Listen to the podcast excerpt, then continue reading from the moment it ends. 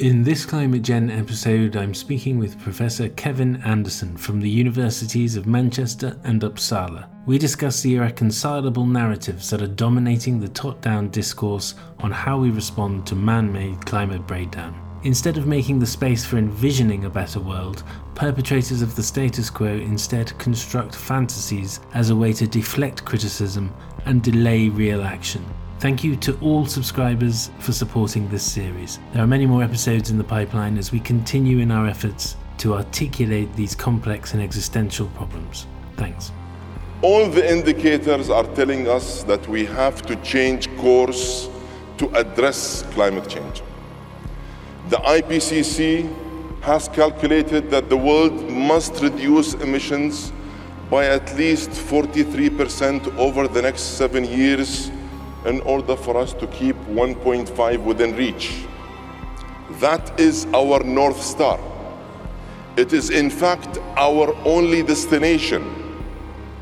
It is simply acknowledging and respecting the science. We need a system wide holistic transformation of entire economies. Economies that currently run on the equivalent of 250 million barrels of oil, gas, and coal every single day. These are barrels that need to be either replaced or decarbonized to create a proper yet responsible pro climate, pro growth future. Kevin, it's very good to see you. And, and you too, Nick. Many countries proudly call themselves leaders on tackling climate change. The UK, US is always doing it, Canada and Norway, etc. And yet most are ruthlessly expanding fossil fuel production at a time when we're told that it locks in climate breakdown. With a state-owned oil company CEO as president of COP28, how would you characterize this moment now following three decades of these COPs? I think the the fossil fuel industry and the broader high energy use industries around it have now completely succeeded in co-opting the COP process or processes. That we've got to a point where this year, despite what the science is telling us, despite the fact that we are seeing a significant increase both in uh, empirically invisible impacts, but also in terms of the response of much of civil society, or many within civil society, to the challenges that we're facing on climate change. Set against all of that, what we've got is a COP process that has been completely taken over by the fossil fuel um, companies and associated organizations. So in in in their eyes, this is this is ultimate success. And the real success is we're still calling it a COP process. We're still claiming that it has some relevance to the issue of climate change. This is not about climate change anymore. It's about the incumbents maintaining power. And they have been phenomenally successful throughout the COP processes in driving it in their direction. And this year, I think, epitomizes just, just how successful that has actually been. Set against, as I said, the science and the response of some into civil society, civil society to the to the challenges that we're facing based on what you said, I mean, it presents a good argument for just turning your back on the whole process and walking away. But the most vulnerable nations are typically much poorer and they rely on this process because it is the only place where they sit at the table and to a degree their voice is heard. So I don't think we can just turn our back on the process. Al Gore and Christiana Figueres both recently said we need to get the lobbyists out. And in fact, you know, the UAE is a very good example of how fossil fuel executives and political leaders are so tightly knit together. Do you think this is the big step we need to take? Oh, absolutely. And well, in the COP processes, that won't in itself get us anywhere near delivering on our Paris agreements. But at the moment, they are completely thwarting any serious action to, to respond to climate change. So uh, it, it is a, a prerequisite that we remove the lobbyists from these negotiations, not just these negotiations, other major climate negotiations that go on throughout the year. So we can't just focus just just on this single sort of uh, once year COP process, COP, grand COP event. Nevertheless, they have to be, be removed from from what we're going to see in, in in end of November and beginning of December. That's not going to happen this year. So that will be another year where the fossil fuel majors will be significantly influencing the debate. By the time we get to the COP next year, that will be another 40 billion tons of carbon dioxide. You know, it's a significant proportion of our um, of our well, uh, well over 10% of our remaining 50-50 chance of 1.5 degrees C carbon budget. And so the failure this year, which is locked in, will have impacts on the climate. But yes, I can understand that particularly the poorer parts of the world feeling this is a forum where they can get their voices heard. And indeed, they have had their voices heard in the past. But I think we also have to recognize that, that without removing the lobbyists, the power and the voices from those poorer communities will be um, overshadowed repeatedly by the, the interests of the self interest of the wealthy countries. You talked a minute ago about those of us who follow the science. And funnily enough, Al Jaber, the, the CEO and president of the next COP, recently said, you know, we are following the science. For those of us outside the COP, and you know, there's the activists, there's a growing number of people in society who are truly understanding now what the science is telling us. Is this a moment, do you think, where we acknowledge the ridiculousness of the current COP status quo and we start to rethink the future, even if it's like a day by day, week by week, and we look at the alternatives and see how we can reconstruct where we're headed. It has come to something when this year we're seeing a major oil producer now overseeing the COP process, not only overseeing it, but in their statements. But their statements, of course, are just similar ones to being said by many ministers in, in the US, the UK, and elsewhere, where we need more oil to help us have less oil. We've got to a position where it, it is completely Orwellian, the structures that we now have and the norms and narratives that we have, that we can actually have people seriously stand up with a with a serious face, reported by journalists, that we need more oil to help us have less oil. That, that's the situation we've come to. We've completely normalized this, you know, totally bizarre set of narratives and storyline and there is a real role here, not just for civil society, but actually for the journalists to start to be report to report more honestly, to do their job properly. And I think the journalists, with with notable exceptions, but the journalist community has broadly failed to seriously address the climate change challenges and report on it appropriately to, to society.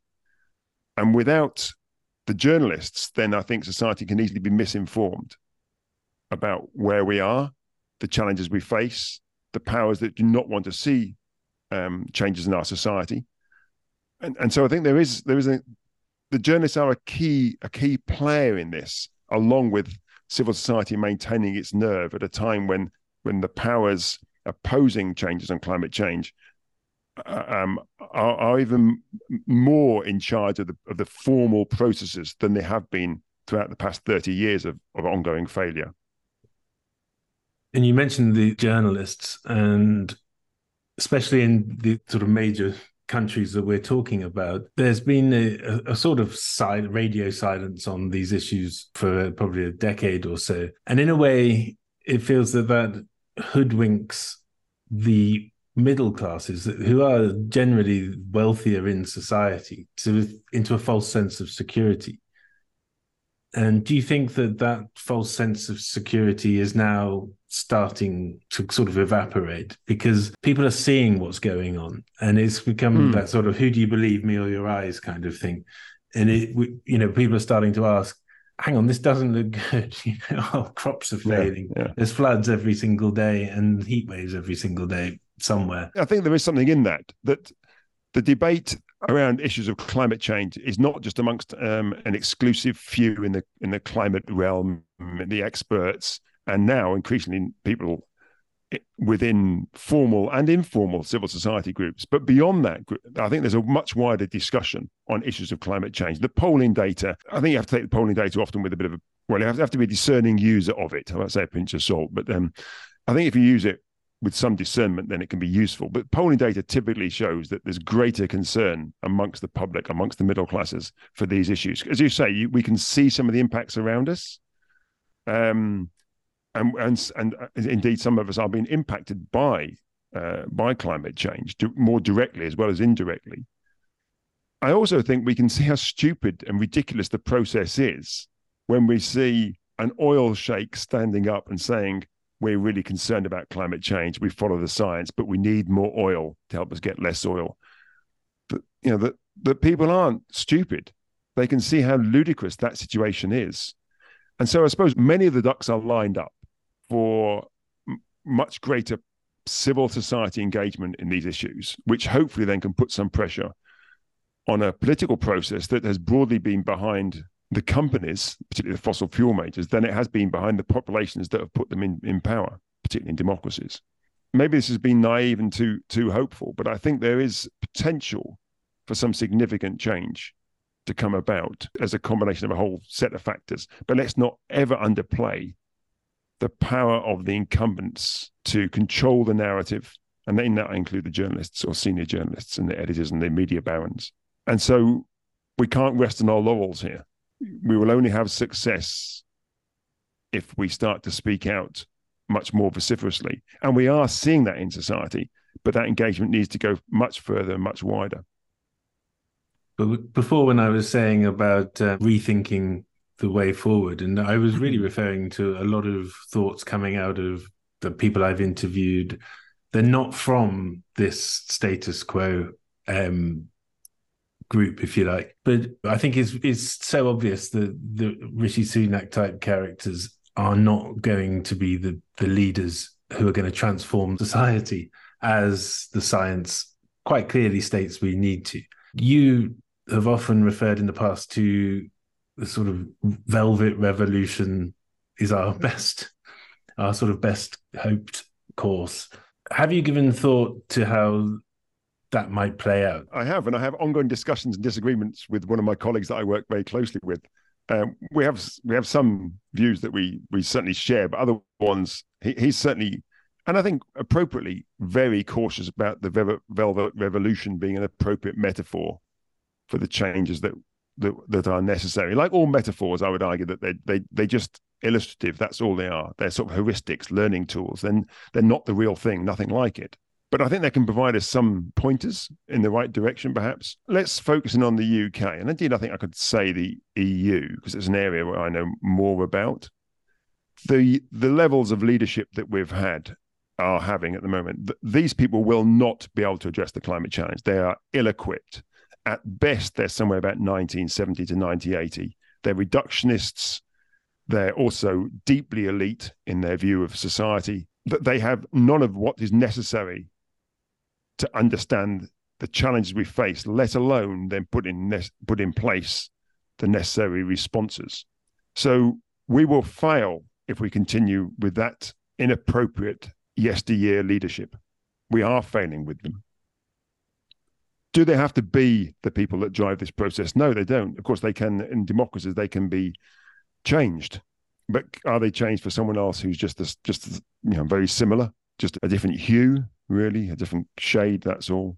Um, or can they be changed for someone who genuinely is more interested in the prosperity of the citizens of their society or the well being of those people that run the fossil fuel companies and the other major players who are reluctant to to see the necessary levels of social and technical change that we that we need to address the climate challenge.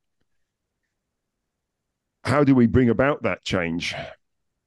I don't think we know until afterwards. No doubt clever people afterwards will say, oh, I saw how we had to do that. But actually, I think all we can really say is that we have to play our role as best that we can. And we don't know exactly what that role is, but it's one of honesty, integrity, of standing up, of not being held back by what the establishment is telling us, not being held back by co opted journalists and indeed often academics. So it needs courage, it needs some sort of levels of collectivism. Even if we don't necessarily agree with each other, we should be we should be supporting others, uh, each other to, to, to stand up and and be counted, and to have the courage to of our own convictions. I think we're starting to see some of that. And I think that could well play into a change, either a, either an active change of leadership, whereby the, the current incumbents are replaced by people who are equipped for the job and have some moral thread that runs through them, which a lot of the current leaders do not have, and certainly not courageous. It could be replaced, or perhaps some of the ones in power. And we can't always think that it's easy again with the UK um, to think of just the senior ministers, but often, often that process of them getting there means that they are the least ill-equipped people to be proper ministers. And the other, the other backbenchers, the other MPs across the parties, there are some very good people there who want to see progressive change in our society across the parties. And perhaps lending support to those voices is really important. So do not tar all policymakers, all politicians with the same brush. There are there are very there are there are big differences within parties and across parties. So I think we can work to some degree with the system, but the current incumbents that are leading it, I think, are simply ill-equipped for the challenges that we face. In some ways, this takes us back to this thing about the lobbyists because mm-hmm. removing them from the COP process and also from national politics, you know, the po- political decision making would create a void that perhaps would let in those new voices and and trigger some of those different connections or conversations. From all of the data we see in somewhere like the UK, and again, I'm sure this is the case for most of the, of the other major industrialized nations, the door is revolving for the oil majors, for the heads of the airline companies and so forth, but it's not there. It's not revolving. I mean, occasionally someone from some of the other sort of renewables or NGOs and so forth are let in, but basically the voice that they hear all the time is is that of the fossil fuel majors and their acolytes. So I think you have to remove those from the thinking within government. And that again requires politicians with a spine.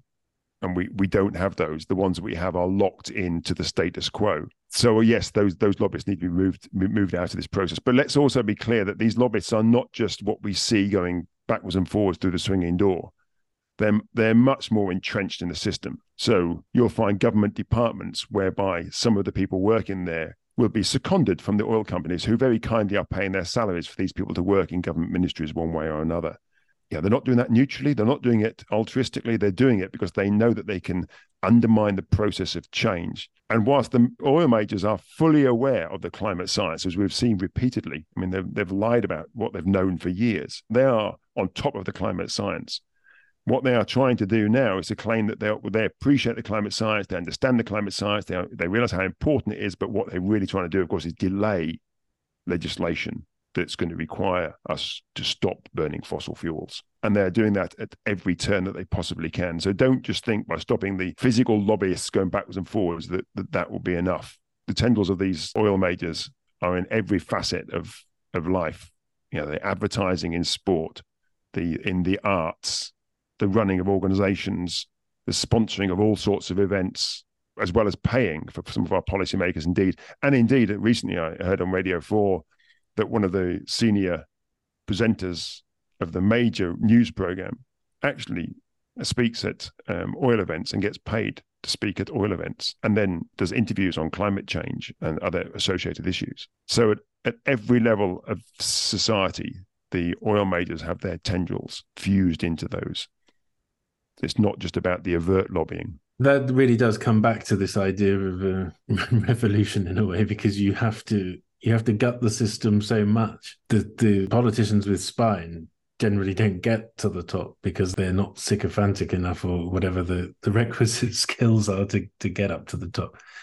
And it, it seems like we're not we're not really geared up for that anywhere at the moment. I mean, history is littered with times when policymakers have stood up to be counted but they haven't done it in isolation. They've done it when there's there's a whole set of other voices around them that, that have driven that. So we, you know, the policies that we have on, and I mean, I'm not saying that these things have been resolved, but certainly the policies we have on race, on gender, on universal suffrage and voting and so forth, uh, and on many other aspects as well. I mean, the, we have environmental legislation, we have lots of other social legislation as well. These things have been put in place over time, ultimately by the policymakers, but they haven't done that in a vacuum and sometimes they've been very reluctant to do that, but they've been required, forced by by pressures within society to do the right thing. And so let's not give up on the political process, but let's not also rely on the political process. That's why this this idea of the velvet revolution it's not something that is top down. It very much has strong elements of bottom up as well. And I know I, I use this language quite regularly, but and I know it's not some people don't like it particularly, but I still I very much see it like this that there is this very messy and emergent partnership between bottom up and top down. And that ultimately change comes out of that messy partnership in one way or another. And so there's a role there for wider groups of citizens to come together to try and drive that process, to provide guidance, examples of what is necessary, to lobby with evidence. I think is what's important here. You're not lobbying on the basis of just self-interest, which is what I think the oil majors and so forth are doing. You're you're lobbying here with interests for for the well-being of society today and, and indeed in the future. So there's a really important role for society to do that. But then there's also an equally important role for leaders with integrity to to listen to those voices and start to say how do we put policies in place that can bring about the rapid changes that are necessary. just to reiterate how rapid these changes need to be, we are on the point of failing uh, even the weekend of the Paris Agreement. You know, the, the well below two degrees centigrade, which now the science is, I think, from the from the science is fairly clear that that if we go towards two, we are really at risk of some very very severe impacts and we were seeing impacts occurring at, at 1.2 degrees centigrade, roughly where we are today. And we know those impacts get considerably worse as the temperature gets higher and higher. But if you look at what carbon budget that we have left, the amount of carbon dioxide that we can emit if we were to stay below, say, two degrees centigrade, it's it's so little. The implications of that for countries like the UK mean we have to change our our way of doing things over the next one, two, three years. If we don't start to make those rapid changes, then we simply will not be in a position whereby we can drive emissions down fast enough to stay within the carbon budgets.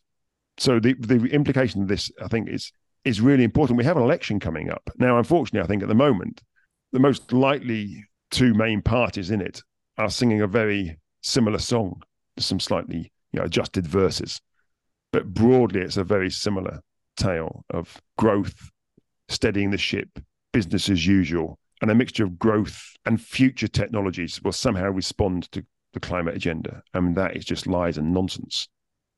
But that is true from both of our main political parties at the moment. That doesn't mean to say that all the people in the parties agree with that, but certainly at the leadership level, it's just about who can manage that decline most successfully. Given what you've just said about the the carbon budgets and uh, the level of impacts we're getting now and where we're actually going, I mean, two degrees i mean a lot of the people i've been speaking to it is now these back-to-back years of impacts which are really just decimating ecological systems which are actually underpin everything and a lot of people are, are starting to starting to realize this and are panicking and there's a report coming yeah. out next week on risk tipping points the un university are putting out and they're citing biodiversity loss water collapse for crops, um, collapse of the insurance industry.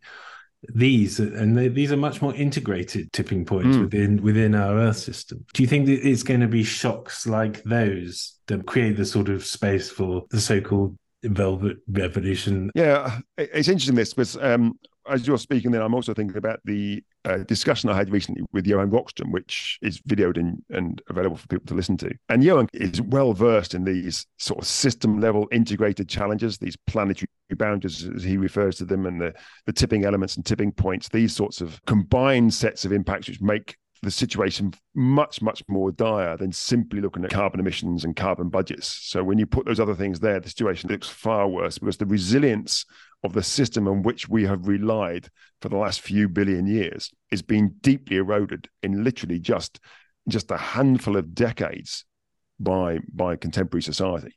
And so they've been eroded. So those those uh, those elements of resilience that are embedded in nature, if you like, and the dynamics of nature we have undermined those and we continue to undermine them, which which makes the situation look much worse. Yet at the same time, in the interview with you, and other people can make their own judgment on this, and I'm trying not to be unfair of his position. I I feel he is he demonstrates the level of deep cognitive dissonance that actually a lot of experts have here.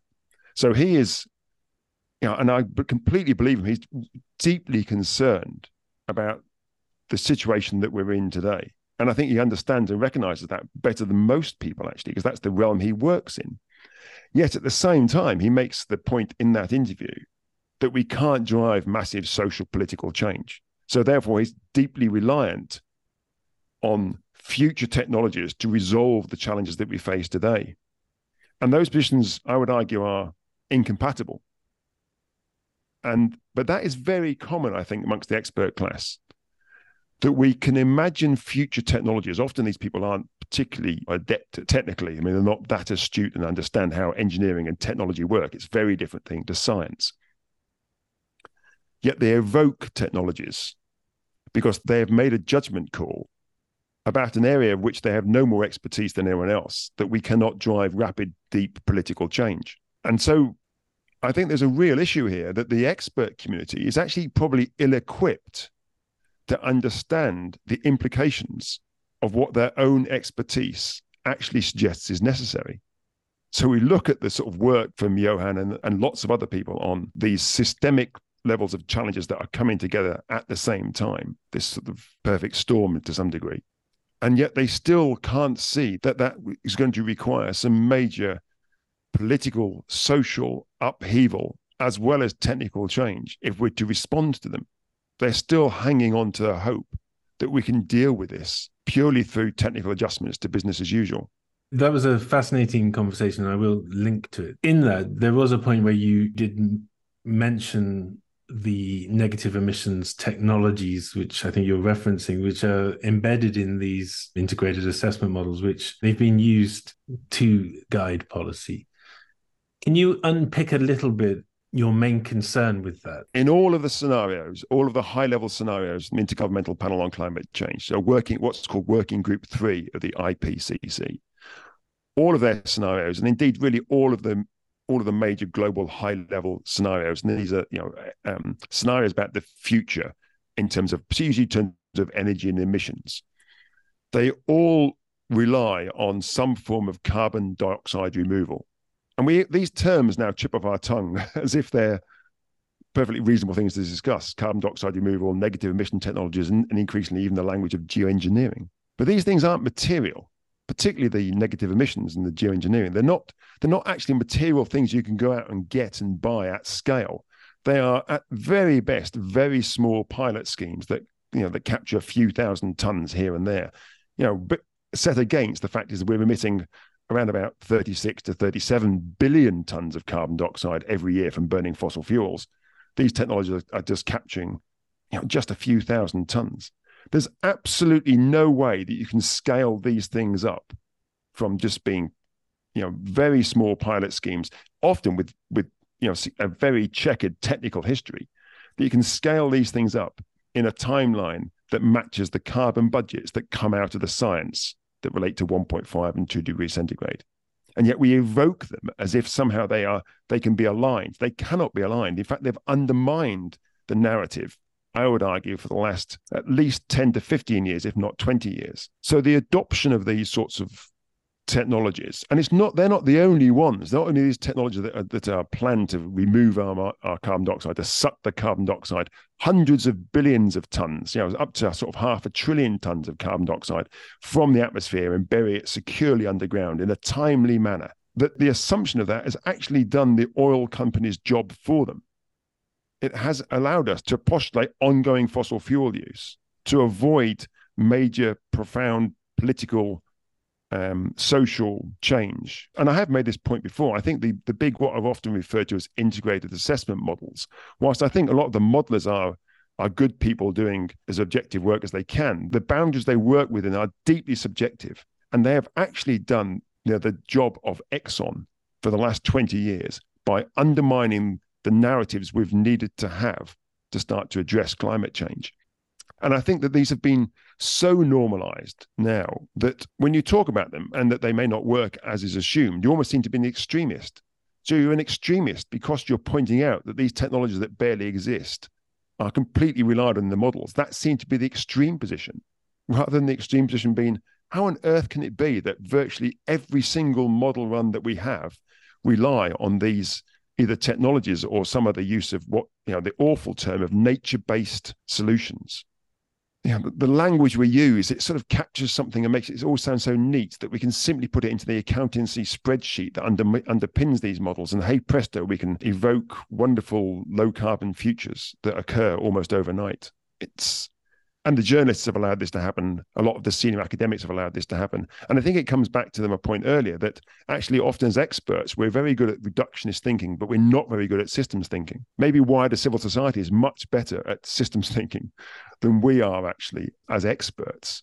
There's a telling point in the conversation because when you're talking about this very thing, Johan does say that if you take if you don't put the NETs in the negative emissions technologies, it starts to look very scary and I think that there was a sort of moment there is that, well, if they don't work, then surely we need to actually look at scary straight in the face. It's not as if they don't work, they cannot work in the timeline that we have.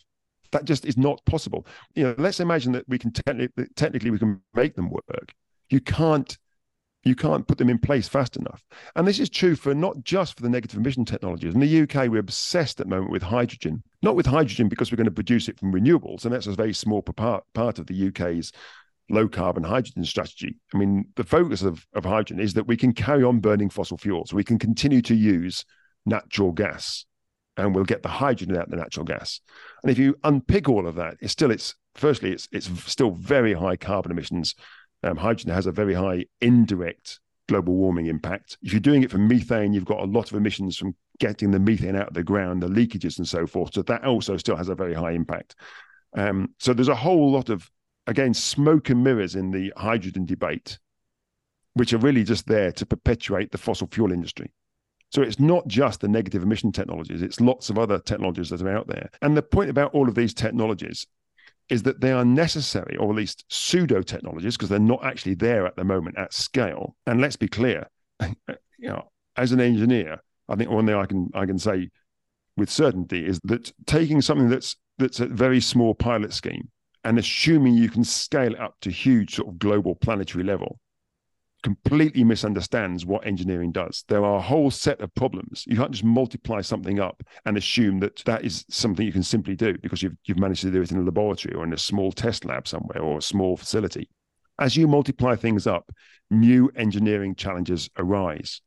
We don't know what they are until we, until we start to do it. So, yes, let's try these things, but relying on them means that we haven't opened up the Pandora's box about social, political, and equitable change. And that is what these things are there for. They are to maintain the current power structure. They're not there as real material things. They are there to maintain a particular political status quo. That has been phenomenally successful. And that's my concern that we in the climate realm, particularly those people who have developed, these large models about what we need to do, have undermined the narrative for 20 years. So we haven't discussed what does this mean politically? What does it mean socially? What does it mean equitably within our own countries, let alone equitably across the world? Those questions aren't really asked because they don't need to be, because we've evoked some technical response that's going to allow business as usual to carry on, but just with a, a green facade. So let's not pretend that the only obstacles we have to overcome are the oil majors and senior politicians that have no courage or spine. Actually, a lot of the expert community, I think, has also played into their terrain, has undermined the need for thinking more widely, more systemically about these challenges.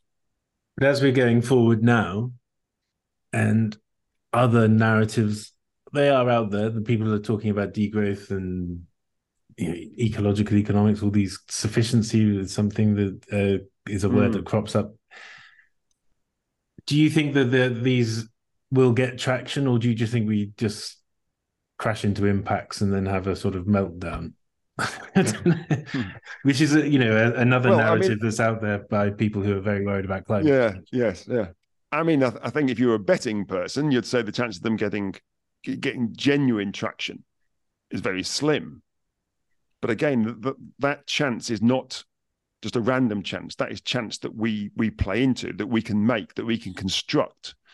So if we don't start to, and we, I mean the wider society, doesn't start to push these other narratives as well, then of course they will fail. The trick at the moment, I think we have to be really careful about this, is the power of the status quo of the of the current elites, if you like.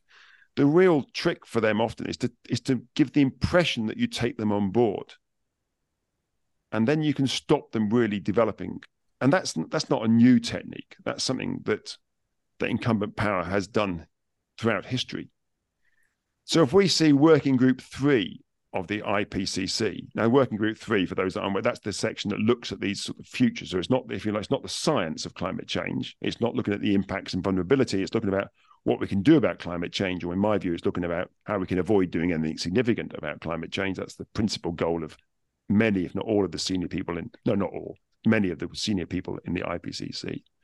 What they've done now is to allow a little discussion around sufficiency. As it and that that to some sense is dangerous because it almost looks as if they're allowing that now they're, they're, now thinking about those issues seriously but of course they're not. When you look for their their summary for policymakers it's not there.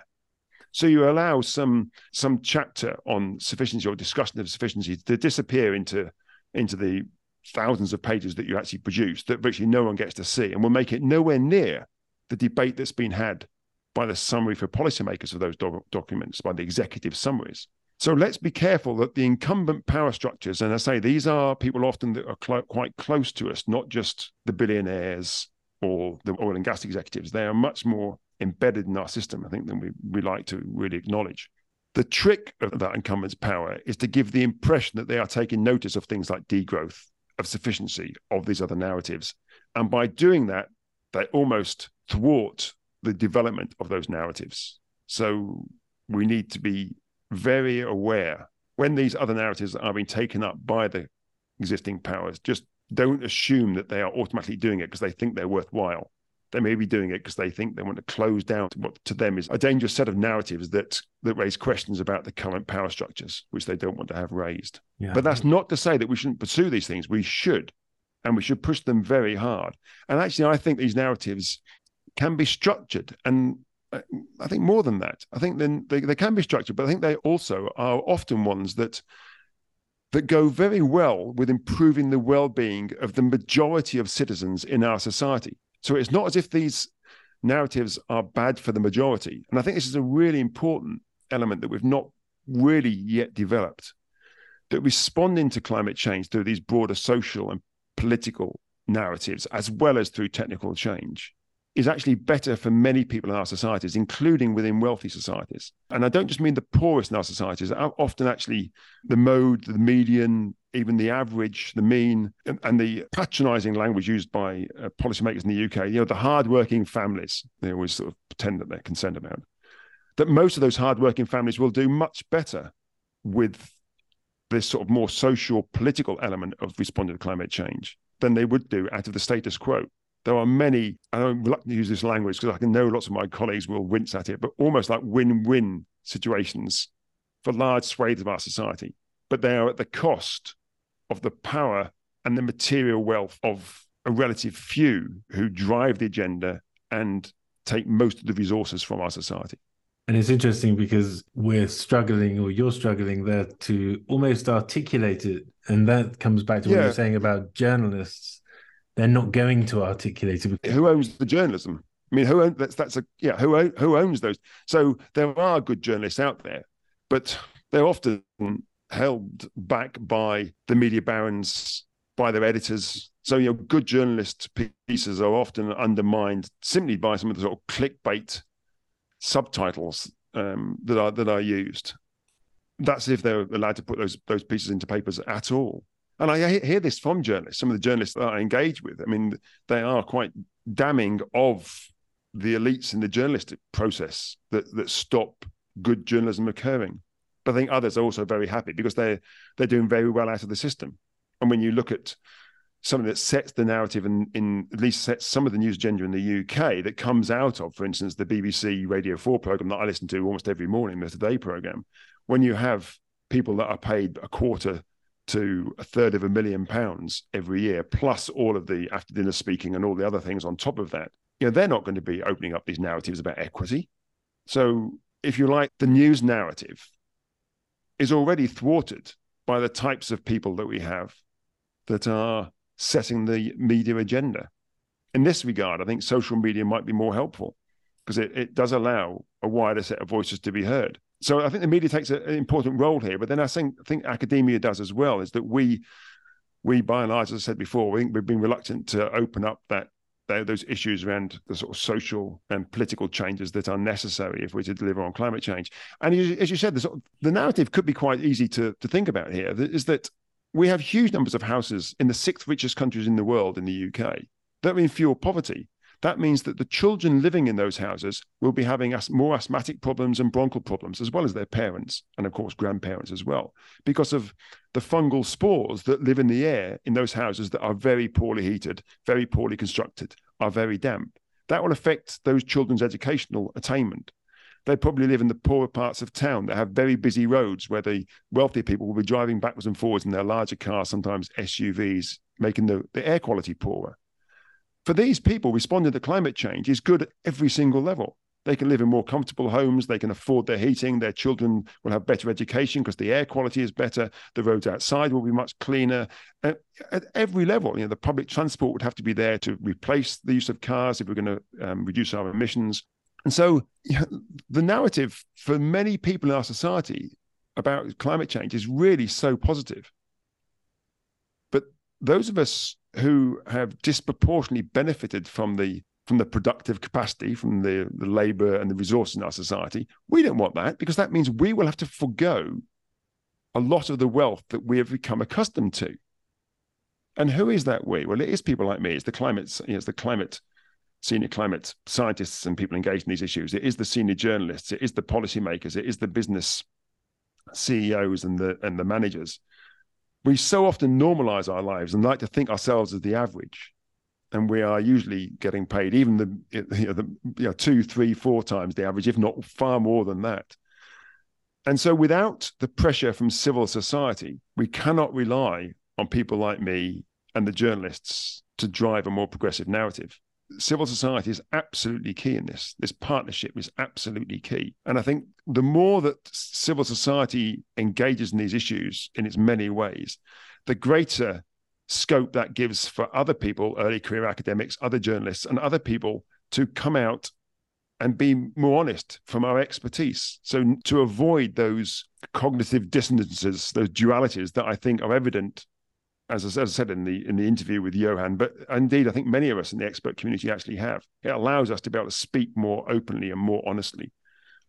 Do I think any of this will bring about the revolution? The, the chances are slim. But if we don't push really hard in a very short time time frame, then we are guaranteed to fail, not just on 1.5, but on two degrees centigrade. And that means we may be failing on, on much higher temperatures. And certainly the impacts then start to look absolutely dire as you play out all these tipping points that Johan Rockström, Tim Lenton, and many others have been been um, developing an understanding of from the science.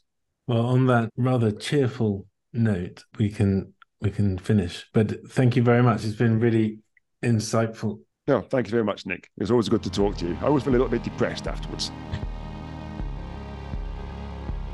Thank you for listening. A reminder that episodes appear weeks earlier for YouTube and Patreon members. This is due to my work schedule. However, support for the podcast enables this work to continue. Thank you.